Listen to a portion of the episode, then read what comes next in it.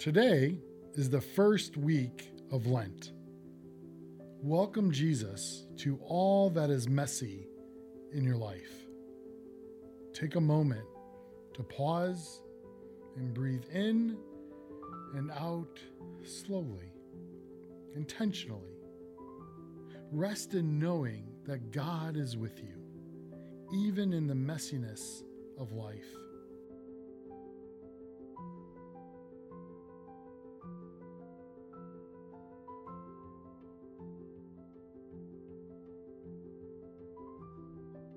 Find Jesus today surrounded by people who are overwhelmed and lost in the worst that life offers. It might surprise us to find Jesus moved with compassion by the messy. As you enter into today's passage, place yourself by the side of Jesus, right in the middle of the mess. What do you see? How do you feel?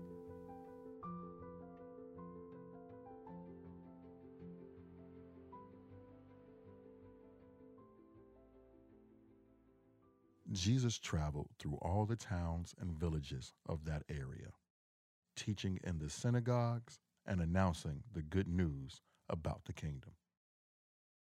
And he healed every kind of disease and illness. When he saw the crowds, he had compassion on them because they were confused and helpless, like sheep without a shepherd. He said to his disciples, the harvest is great, but the workers are few. So pray to the Lord, who is in charge of the harvest. Ask him to send more workers into his fields.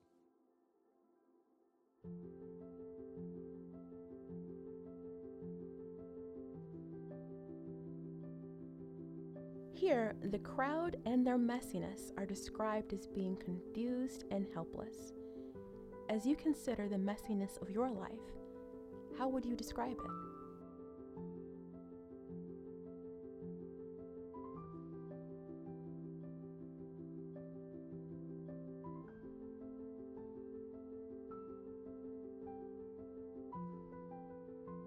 What areas of your life would Jesus describe as a sheep in need of a shepherd?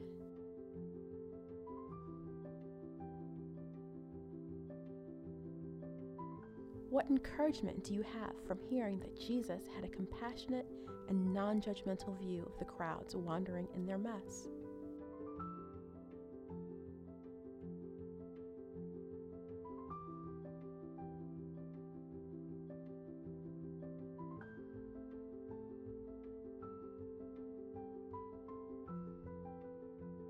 As you hear today's scripture again, reflect on how Jesus is encouraging you to face the mess in your life with his compassionate presence and transforming grace.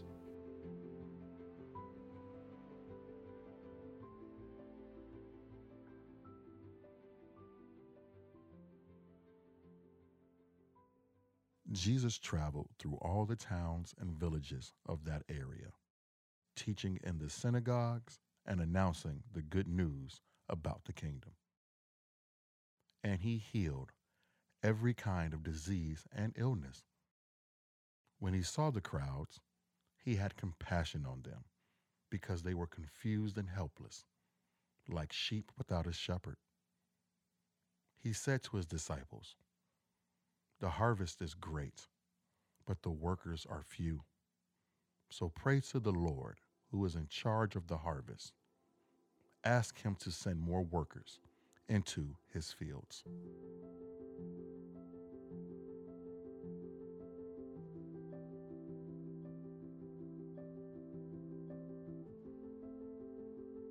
Each time I hear this passage, I'm carried back to one of the most meaningful small groups I've ever had the joy to be part of. Here are a few reflections I've captured a number of years ago about that beautiful group. Question for you What do a felon on a home monitoring ankle bracelet, a self described jobless junkie who's found God, two former young life workers, an engaged couple who are seeking to honor God in their relationship, an adult child and an alcoholic, and someone who is desperately seeking God's direction for the next steps in their life all have in common? Answer They are all people I have the honor of journeying with each week in small group. I've been doing a lot of thinking about them lately, marveling really, because God has used this ragtag bunch, of which I certainly fit into, being that adult child and an alcoholic, to reveal to me how messy and exhilarating someone's spiritual journey can be. Take Brian, for instance. This past April, we celebrated Brian's Freedom Day, the day when his year long home monitoring came to an end by the removal of his not so stylish Wisconsin Department of Corrections ankle bracelet. A group of us found ourselves in a local ice cream shop counting down to Brian's former DOC curfew of 9:30 p.m. When it struck, we all let out a cheer acknowledging his freedom on that night. I'm struck by how this is a beautiful metaphor for our group as a whole. In one way or another, we are all on a journey towards freedom. Freedom from what holds us captive, from the life Jesus invites us into. Our journey towards freedom is fueled by God's transforming grace. But God's transforming grace isn't solely an individualistic commodity. It's a commodity that God enables us as His body, His representatives, to be a catalyst for as well which is why I believe small groups are so centrally important to our growth towards freedom in Christ. Sadly, it's taken a long while on my journey with Jesus to embrace this as a way of life.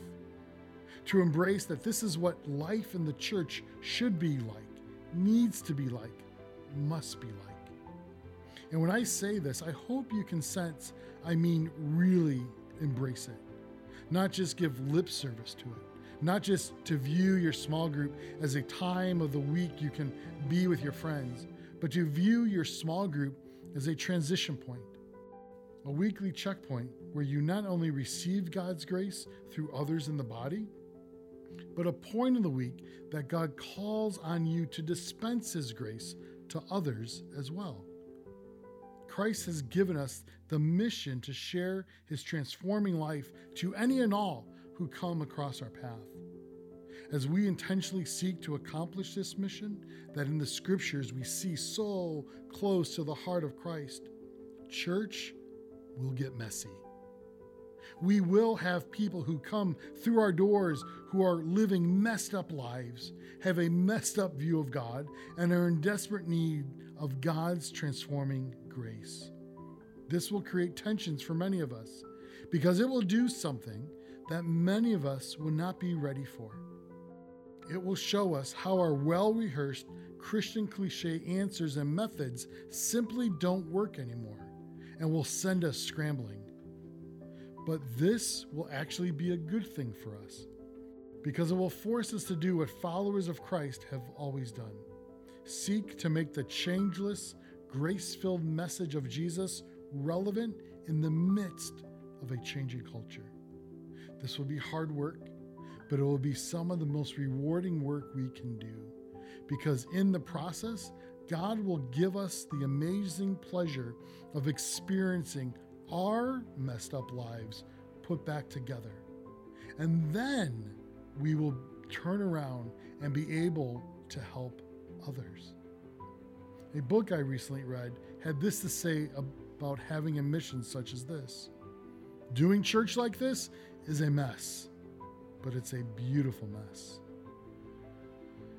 A beautiful mess. Yep, that sums up my small group, but I wouldn't have it any other way. Paraphrasing Jesus, I've come to seek those who are messed up. In my group, Jesus has hit the jackpot, and so have I. My hope and prayer is that the church at large will share this windfall with those who need it most.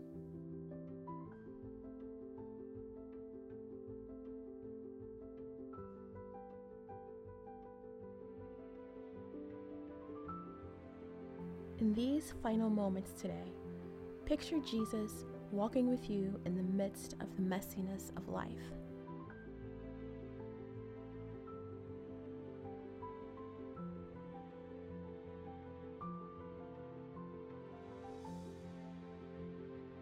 Knowing that Jesus is full of compassion, share with him how you feel about his invitation to enter into the messiness of others to help them find their way to him as our Good Shepherd.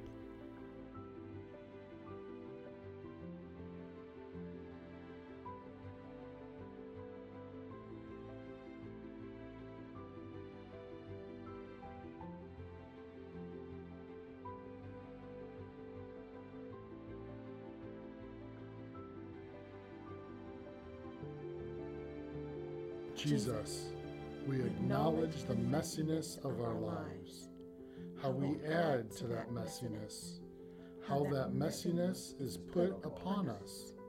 Jesus, love us and help us to love through the messy.